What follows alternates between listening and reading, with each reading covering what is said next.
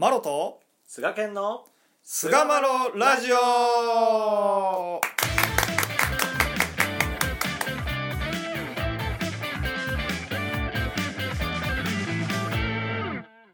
さあそれでは始まりました。第565回菅マロラジオ。はい、えー今回は500、えー喜びずくめですね。喜びずくめということについてお話をしていきたいと思います、どうぞよろしくお願いいたします。お願いいたします。ということではい、ね。喜びずくめかと。ということですね。はい。はい。西岡さんは割と喜びずくめな感じ。だかな。まああでも比較的うんうん思案して納得していくタイプ、俺多分。秀才タイプちゃうかなと思うんだけど。あのえなんでみたいなこともよくあるけど、はいはいはい。そこをなんちゅうかな。そうなった時ほど借り物の思案をするような癖はついてきてるんで、うんうんううん。ん、そう考えたらすごい基本的にほぼ負に落ちていくんであこういうことだな、うん。うん、っていう感じでそう何でもかんでもすぐに喜んでるというよりかはい一段落置く感じ俺はまだ 俺の性なるほどね。はなるほどね。でもそこで我慢してる感覚はない。なるほどなるほど。うん。あそれってあれですよね。あんまり喜べないようなこととか、アクシデント的なことが起こったっていう文脈な感じしたあ、そうそうそうそうう。そうそうそうそうそう。まあだからそういうずくめと言われたら、まあ、うんそこまで言ってないんかなっていう感じ、その言葉の感じから言ったら。ああ、どんな時でもね。そうそうそうそう。やけど、まあ基本的になんかやるときとかは、うん。遺産でかかってる感じはするかな。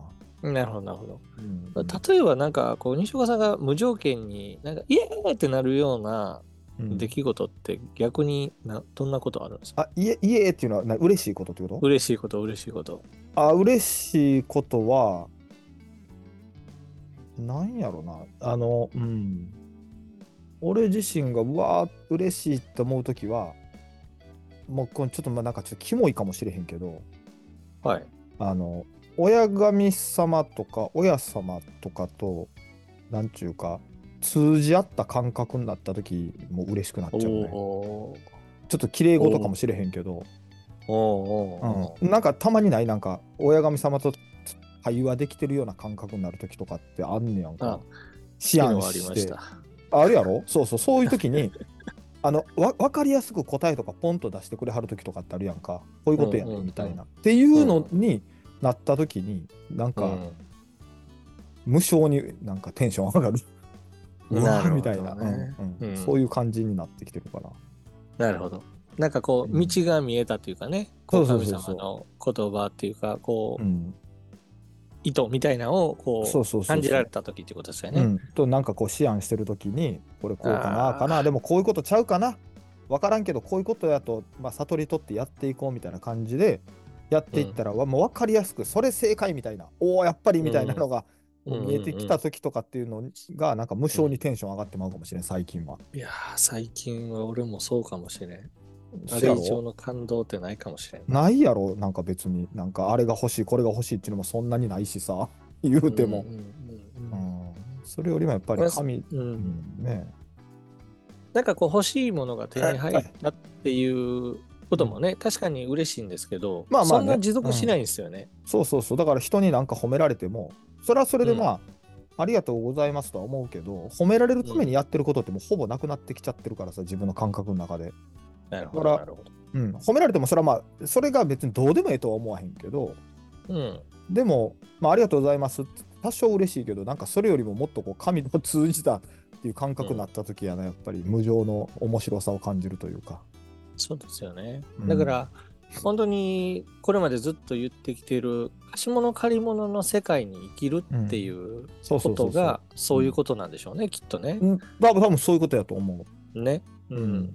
借り物の世界にをしてると。そう。だから、まあ、もっと現代的な言葉で言うと、うん。親神様と自分の心の周波数があってアンテナっていうかな、うんうん。周波数が合うて神の声が、まあ、聞こえるって言ったらちょっと変な感じに思うけど。そうそう。なんか明らかにこう神からのそのメッセージみたいなのを声とかこあれとかじゃないけどなんかあるやんなんか、はい。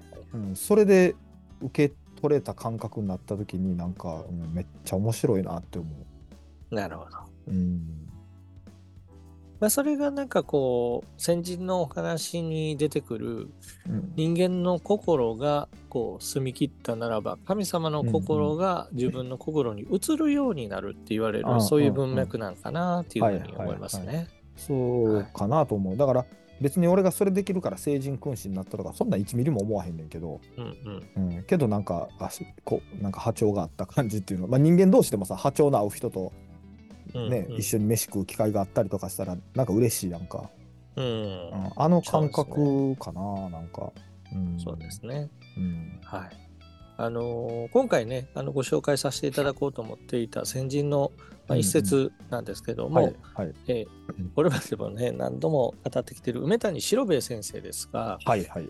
まあ、この先生が残してくださってるお言葉に自分の心が澄んだらうん。誰の顔を見ても良い顔に見えるようになる。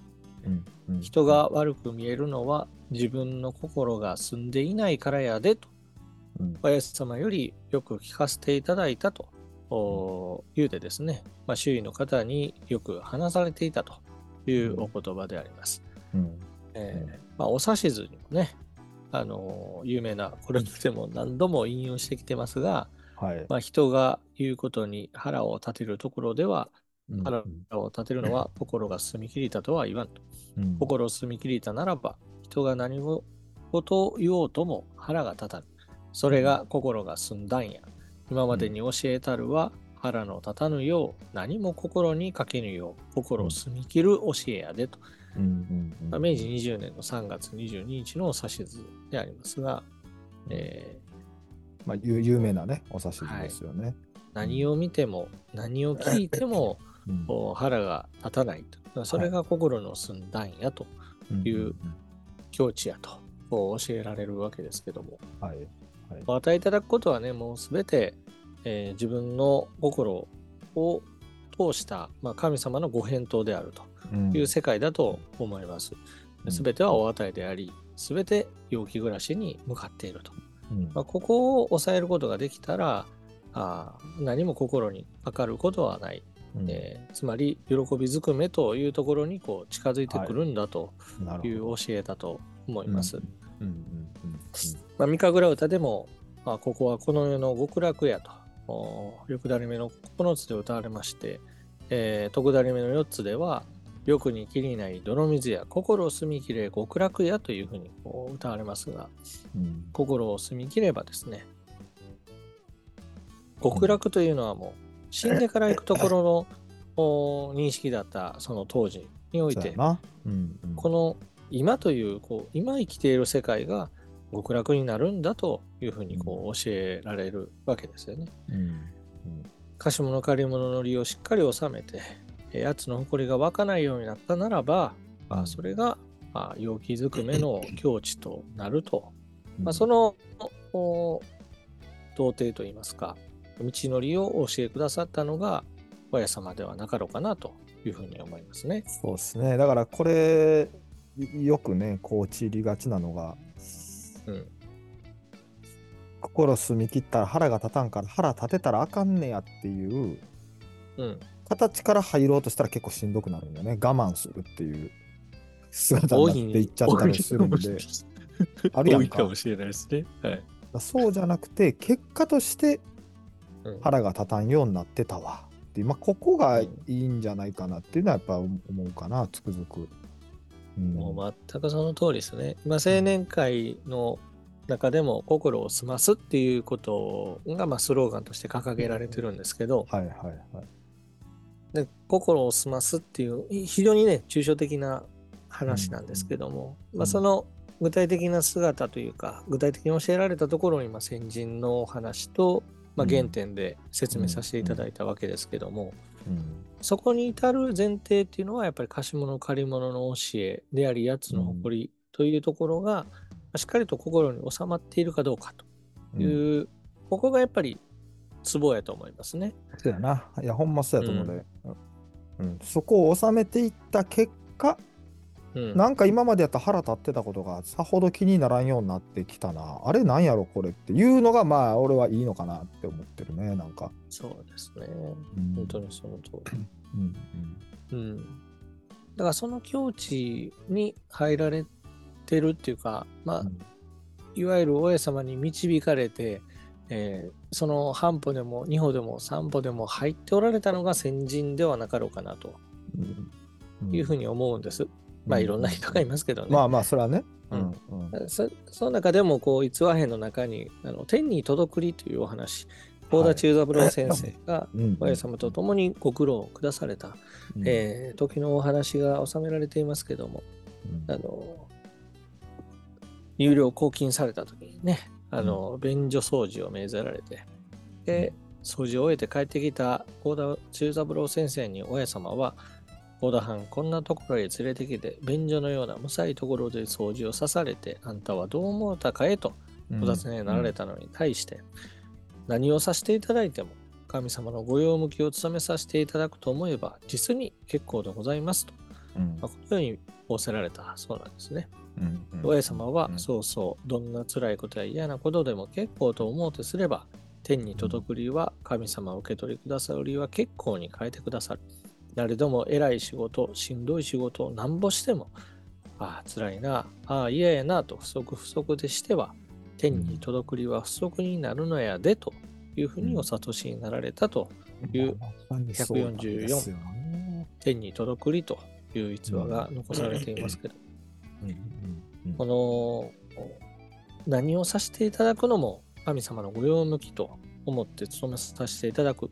まあ、ここはもう神様の懐住まいですから、確かにその通りなんですよね。うん。何をさせていただくのもまあ神様のごそらそうや。用向きうん。なわけですよ。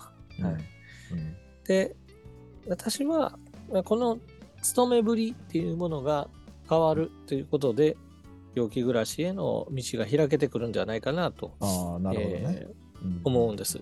なるほど、なるほど。で、大手先の中で、勤めさえ違わんようになったなら、天の値も違うことなしと、10号の34に歌われるんですけども、うん。まあ、基本的にはこれはお勤めを指す、えー勤めうん。ということでこう解釈されるんですけども、うん。私はこれは神様への務めというふうにも読めるんではないかなというふうに思そうやと俺も思ってるよ、そうやって、こう、やっぱ日々の務めっていうところでよりなんか信仰者としてしっくりくるというかさ。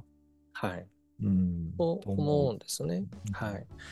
あのーこれも先人のお先生、まあ、その正兵衛先生が人に仕えるのではないと。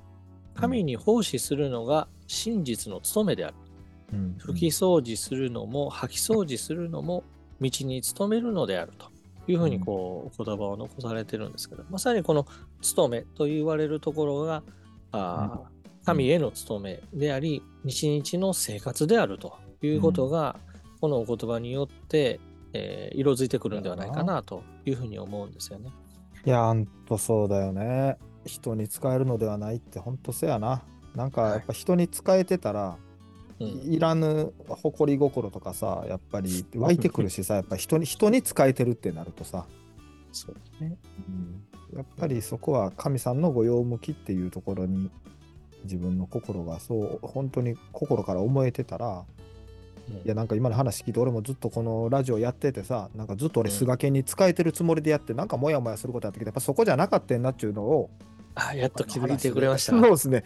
菅研に使えてたなというところを今やっと今気づいて っぱ神様のご用向きに変えていく努力をねあのぼちぼち565回でやっと気づきましたんであそうですか。はいうん おかげさまでありがとうございます。6年目に入っはいてようやくなんかそこに気づかせていただいたのほんまだいぶ心が進んできたんですねだ。いぶね進んできたっていうところかなと思いますね。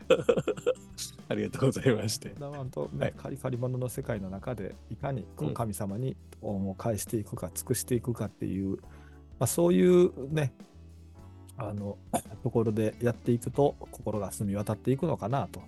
うん。心澄みきれ極楽屋は何も我慢してしんどいことがあっても言わずに我慢して我慢しなとか喜ばなっていうのではなくて、うん結果そうなっていくというねうんだからこそ借り物の世界と思い定めて、えー努めていくというところが、まあ、よ結果として喜びずくめになるのかなというところでですね、えー第565回喜びずくめを終わりにいたします。はい。どうもありがとうございました。ありがとうございました。